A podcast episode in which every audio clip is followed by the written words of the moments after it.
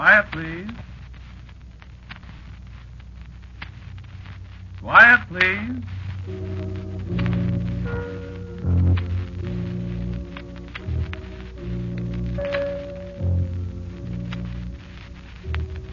The Mutual Broadcasting System presents the third of a series of unusual dramatic programs written and directed by Willis Cooper and featuring Ernest Chappell. This story is called We Were Here First.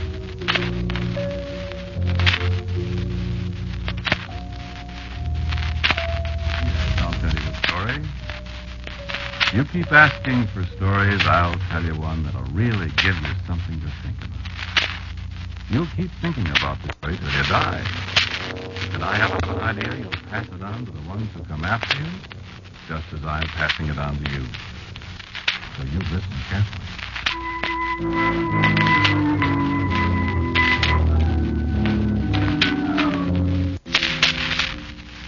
This one doesn't start with once upon a time. It's about the world today, so that once upon a time business does come into it. Listen. Do you know there are giants in this world? Oh, yes, there are. Did you think we were the only ones here? You're wrong. There are giants. Millions of them. Billions. Giants so big that it's almost impossible for one of us to imagine how big they are. Why, a hair from the head of one of them is as big as your leg. And they're everywhere, in the cold lands, in the hot lands, everywhere. And they hate everybody. They hate each other. And they hate us. Oh, how they hate us. How they'd like to get rid of us. But I'll tell you something. They're not going to.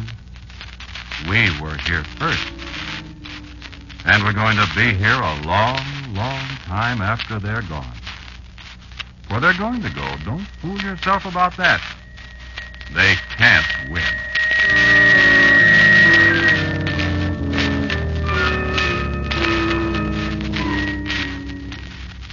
But it isn't going to be easy. Don't fool yourself about that either. They've killed an awful lot of us in all the millions of years they've been on this earth. And I may say we've killed quite a few of them. We've killed more of them than they have any idea. And that, my child, is quite a trick when you consider the difference in our sizes. How big are they? Well, that's hard to explain. We're all different sizes, you know. Some of us are small, some of us big. There are fat ones amongst us, thin ones. And they're the same way. But on the average, I should say they're, uh, oh, about 150 times as tall as we are. Oh, yes, 150 times our size. Isn't that nonsense? But there's an old saying, child, and this is something you want to remember. The bigger they are, the harder they fall. I don't want to give you the idea, though, that it's going to be easy to win. I've nearly lived my life out, and there's just as many of them as ever. You'll live your life out, and your children and your children's children will live and die in generations that you can count up in trillions, and they'll still be here. And we'll, all of us, pay an awful price in that time. But we breed fast, and our families are larger.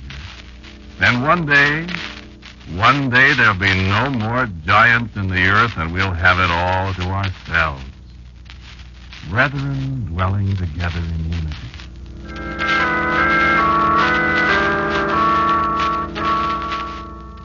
That's one of their sayings, too, but they disregard it pretty much. They don't dwell together in unity any more than we do. And that's the bad part of it from our standpoint. If we just had sense enough to get together, if we just stop fighting amongst ourselves. Now, of course, it's all right for them to fight amongst themselves. That simplifies our problem. Someday, if we're lucky, maybe they'll all kill each other. They try hard enough. Oh, I tell you, they've got weapons, child. They've got an atomic bomb. It works. And some of them are scared to death that it may one day wipe them all out. But we'll see. If it does, good riddance. And our day comes a little sooner. If it doesn't, well, we've got time.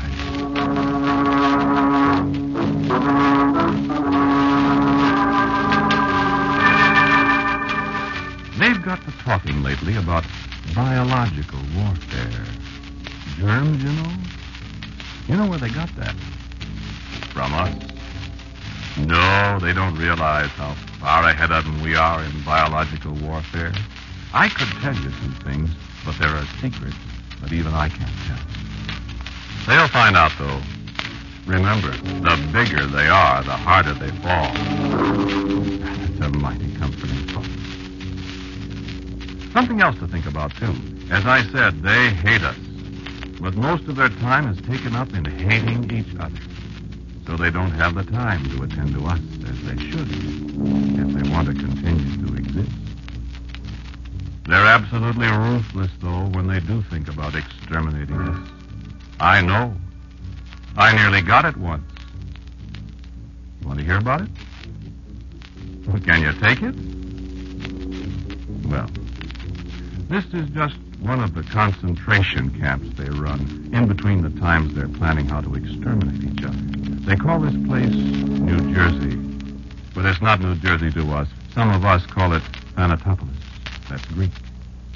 It means city of death. Greek? Oh, the Greeks lived on this earth a long, long time ago. There's some of them left today, but uh, they're not the same as they were then. They got careless. All that's left of their glory is words like Thanatopolis. Words that have the sound of death in them, child. I was hungry. That's how I got caught. That's the way a lot of us get caught. Plenty of food, plenty of good, healthy food, plenty to drink, nothing to do but get fat and get killed. I didn't know about giants in those days.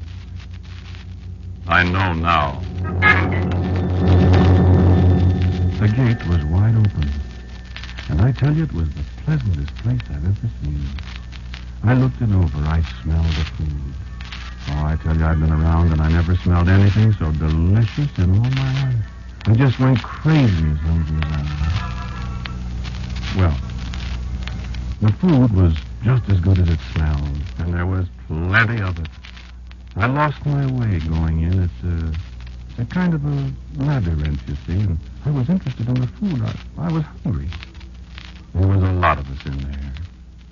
I recognized hundreds of friends, fat, happy, well fed. I stayed there quite a while. I got fat, too. But there were sounds I didn't like. Sounds like thunder, rustling, and sounds that came from nowhere at all. And the feeling of someone watching us, someone laughing at us. and one day, one morning early, I heard a voice. This one's about ready, I think. Just look at him. thousands and thousands of them, and not one of them was sense enough to try to get out. I looked up. That sounded like a human voice to me. Get the gas ready. They've had a good time now long enough. You'll see how long it takes them to die. It was a human voice, a giant voice. This particular concentration camp of theirs was run by one of their females, probably according to their standards, a very beautiful one. To me, as I looked up at her face far above me, she looked like all the figures of death I'd ever dreamed of. And, child, she was dead. Where's the stopwatch? Paralyzed, I, I watched her great fingers wind her stopwatch. So stiff with terror, I saw the nozzle of the gas generator slither into the door far across the floor. I began to crawl toward the door, toward the gaping mouth of that gas jet. I tried hard to warn a few of my friends, but they were heavy with good living, and it was useless. I found my way through the labyrinth somehow, hoping, hoping there'd be time. I had a goal now, If I could make it. And then I saw her raise her hand with a watch. I heard her. Put on the gas.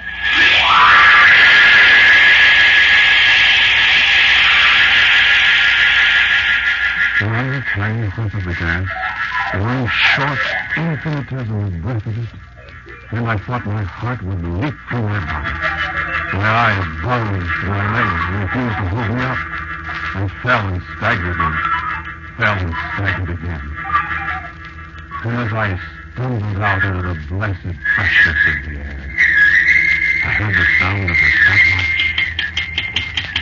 and her laugh. Look at him. Look at him crawl and wiggle.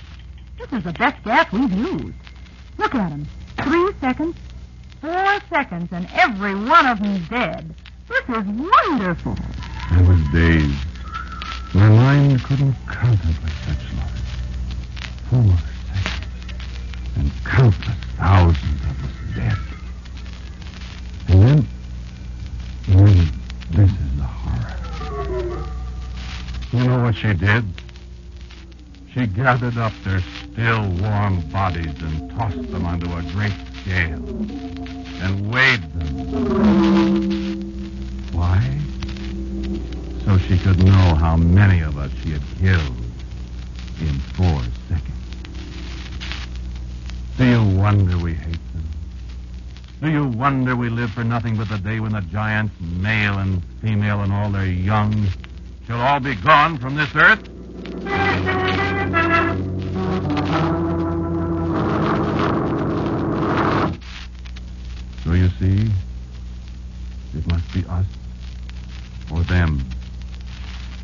And I swear to you, child, we'll stay. We were here first. We're patient. Most of the time, they forget we're here. And that's good, of course, because they're intelligent. They can fly, too. They have marvelous instruments that help them perform amazing things. They've got radar, for instance, but fortunately for us, their radar won't pick us up as ours does them. They've got methods of communication, but theirs aren't as good as ours. And the amazing thing is that most of the remarkable inventions they've thought up and perfected are used for fighting one another.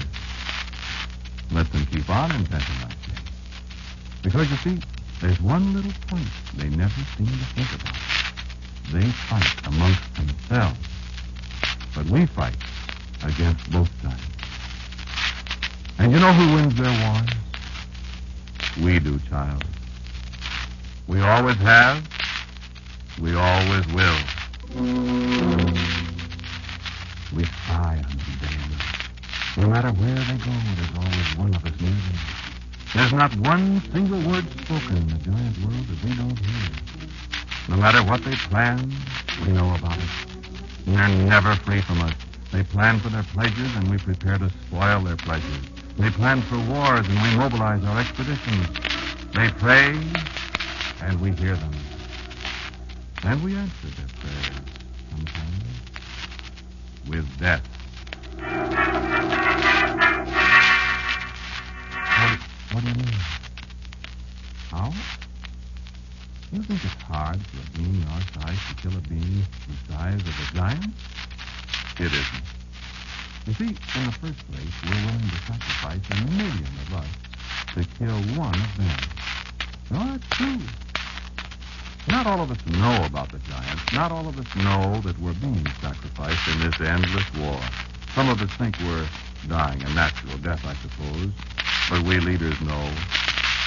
You still don't understand? Well, let me give you an example. I said the giants are the average, on the average, uh, perhaps 150 times as tall as we. Well, that's just height. If you know anything about mathematics, you realize that that means they're uncounted millions of times bigger than we are. In actual mass, it would probably take a, say, a billion of our bodies to make one the size of theirs. Uh, take an ant, for instance. How much bigger is a man than an ant? You see? So, on a plantation in South America. They're coming! Here! A brown river of hands flowing toward us in a straight line, in a column 50 feet across, miles long. The beasts are clinging from them. Monkeys, deers, tapirs, jaguars. Ants, tiny creatures only half an inch long. Soldier ants, hungry, leaving only the stripped skeleton of trees to mark the path they followed. Skeletons picked clean of the animals that fell in their way, stripped clean in a matter of minutes. Ants, tiny creatures only half an inch long. They're coming! We've got to fight them! Fight them with flowing streams of water. And they come on! Fight them with jets of oil. Open the tanks! Drown them! Then some die, but they come on. Fight them with fire! Hey, fire here! Set the oil on fire! And some die, but they come on. Run, run! Don't let them get you! They poison in their jaws. Run, run! Yes! Yes! Yes! Then the brown river flows remorselessly on. Tiny creatures, half an inch long.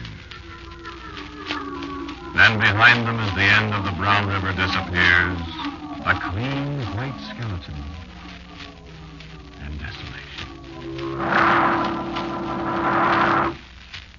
So you see, it isn't size. It's hatred and the will to conquer. And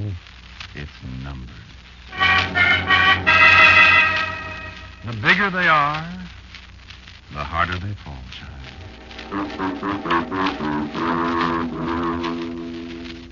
So, you haven't seen the giants? You just think you haven't, child. You're young yet, and you mistake them. Sometimes you think it's a cloud that obscures the sun. Sometimes it is, and sometimes it isn't. Don't waste time when a great shadow falls on you, child. It might be one of the giants. And they strike without warning. It's a horrible death. You see, one of the things that makes living in the same world with the giants so terrible is the way they hate us. They hate us in an impersonal kind of a way. They kill us by habit, most of them. They say, there's one, kill him. And that's all there is to it. You never think about it afterward. That, we think, is why we hate them most. Of no consequence to them. That is, they think we're of no consequence. If they knew what we've done to them through all the countless ages they've been on this earth. Well, perhaps it's a good thing they don't. Their scientists know, though, and they've got some pretty good scientists when they're not thinking up ways to kill each other. And they know us. Some of them study us. And, child, they're clever. They're the ones who thought of setting us against each other. They're war makers amongst themselves. Why shouldn't they apply their theories to us? And their theories work. We fight amongst ourselves. We do too much of it. And most of us don't know why we do. It costs a lot of lives, and the worst part of it is, it costs time.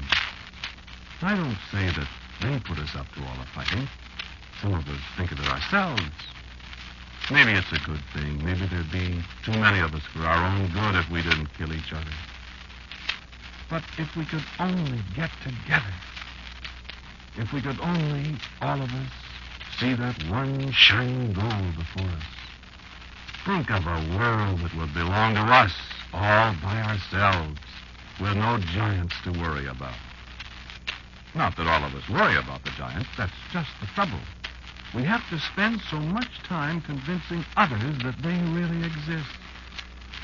That they're a menace to us every second we live, and that we've got to destroy them. One day, if we don't learn to get together, they'll destroy us, maybe. They've destroyed a lot of us so far. And I hate to think of this world belonging to them exclusively. What? Oh, yes, of course. They wouldn't live without us. They need us.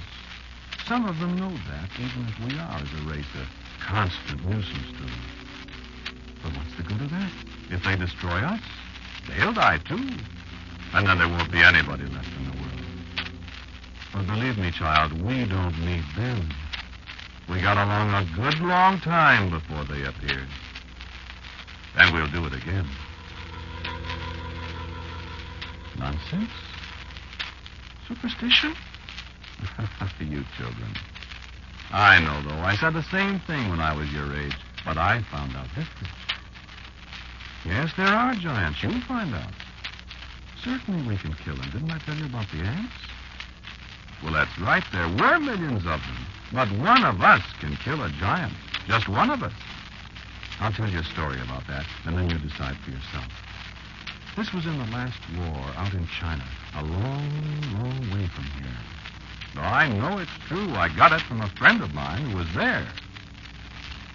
An airplane fell down in a valley between the mountains. The pilot had a broken leg. And for a week he lay there in the valley all alone. And there was nothing wrong with him except for his broken leg. He had something to eat, and there was water. And he needn't have died, except that a bug of some kind bit him, and he got some strange fever. In the second week, he began to be delirious.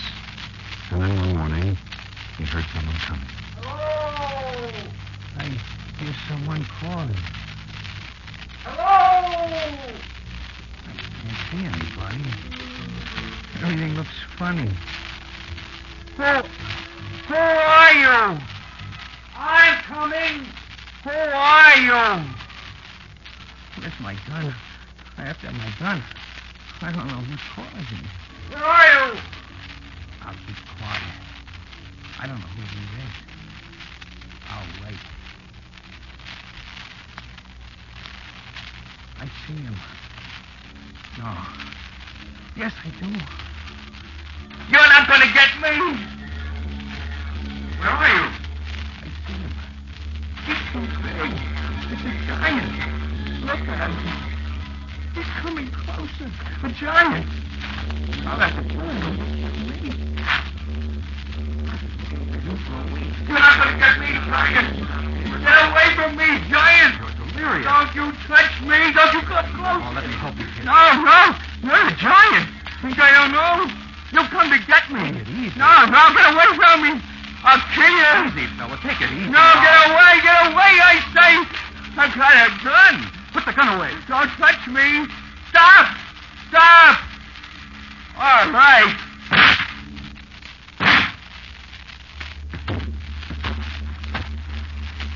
told you. I told you I'd kill you. I killed a giant.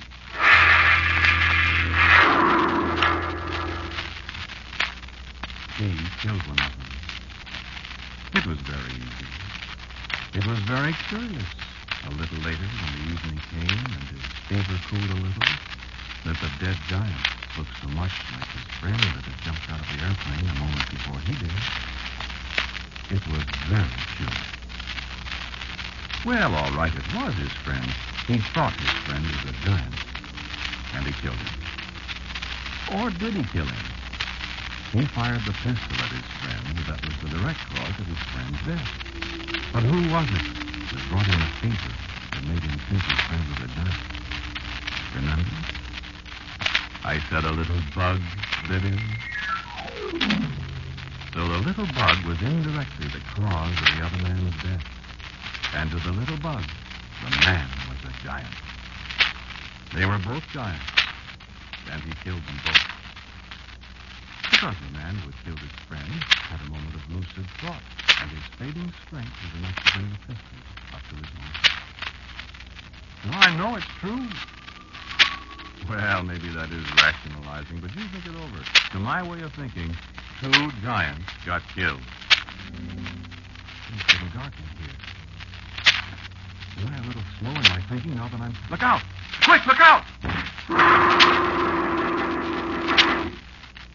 All right. So you killed him.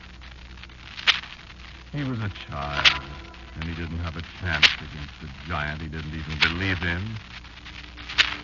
He's just No, oh, I'm not going to be emotional about it. There are too many more of us to worry about the death of one. You can smash us, you can poison us, you can gas us to death, but we'll always be with you. Up to the end, and afterward. You can't win. Without us, you'll die.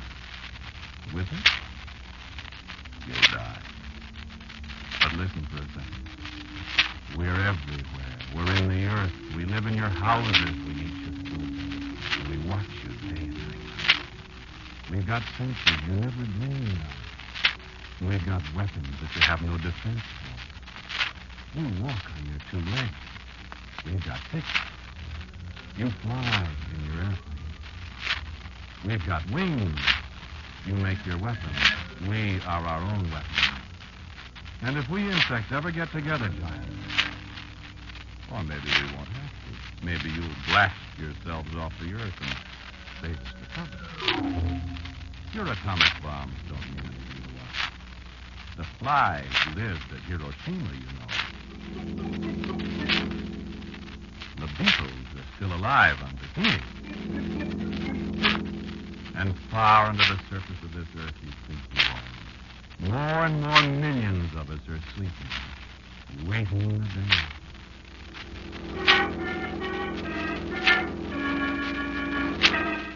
Giant, we'll always be there. Wherever you go, while you're awake, while you're asleep, hating you, plotting against you, knowing that one day everything you've built, everything you've accomplished on this earth We were here first, and we'll be here last. There's a fly in them, isn't there? And there's a cloud of gnats somewhere outdoors waiting for you and all the rest of the giants we hate. Are you the one that was bragging about the, what did you call it, DDT? Fine. DDT does kill. It kills the good insects and the bad intellect. Better try again, giant. You can't live without us. And you can't live with us. The bigger they are, the harder they fall. We were here first. Think of that some night when a fat moth blunders in your bedroom window. Maybe he won't be blundering, Giant. Maybe he'll be fine. And remember, we're giant killers.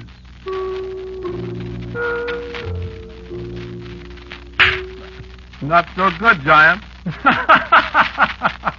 See you tonight.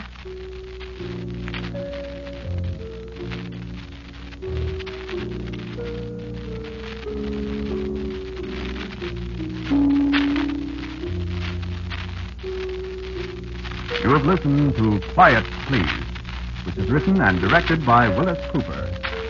The one who spoke to you was Ernest Chappell. And the others were Nancy Douglas, Walter Black, and Kermit Murdock. The music was composed and played by Gene Perazzo. And now for a word about next week's Quiet Please story.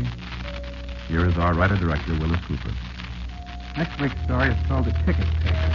I think you'll find it intriguing and entertaining.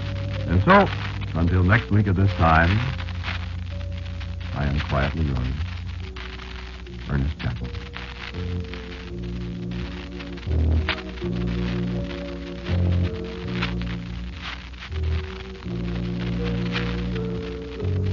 This program came to you from New York. Stay tuned now for a fascinating story of strange events and their common sense explanation on The House of Mystery, which follows in just a moment.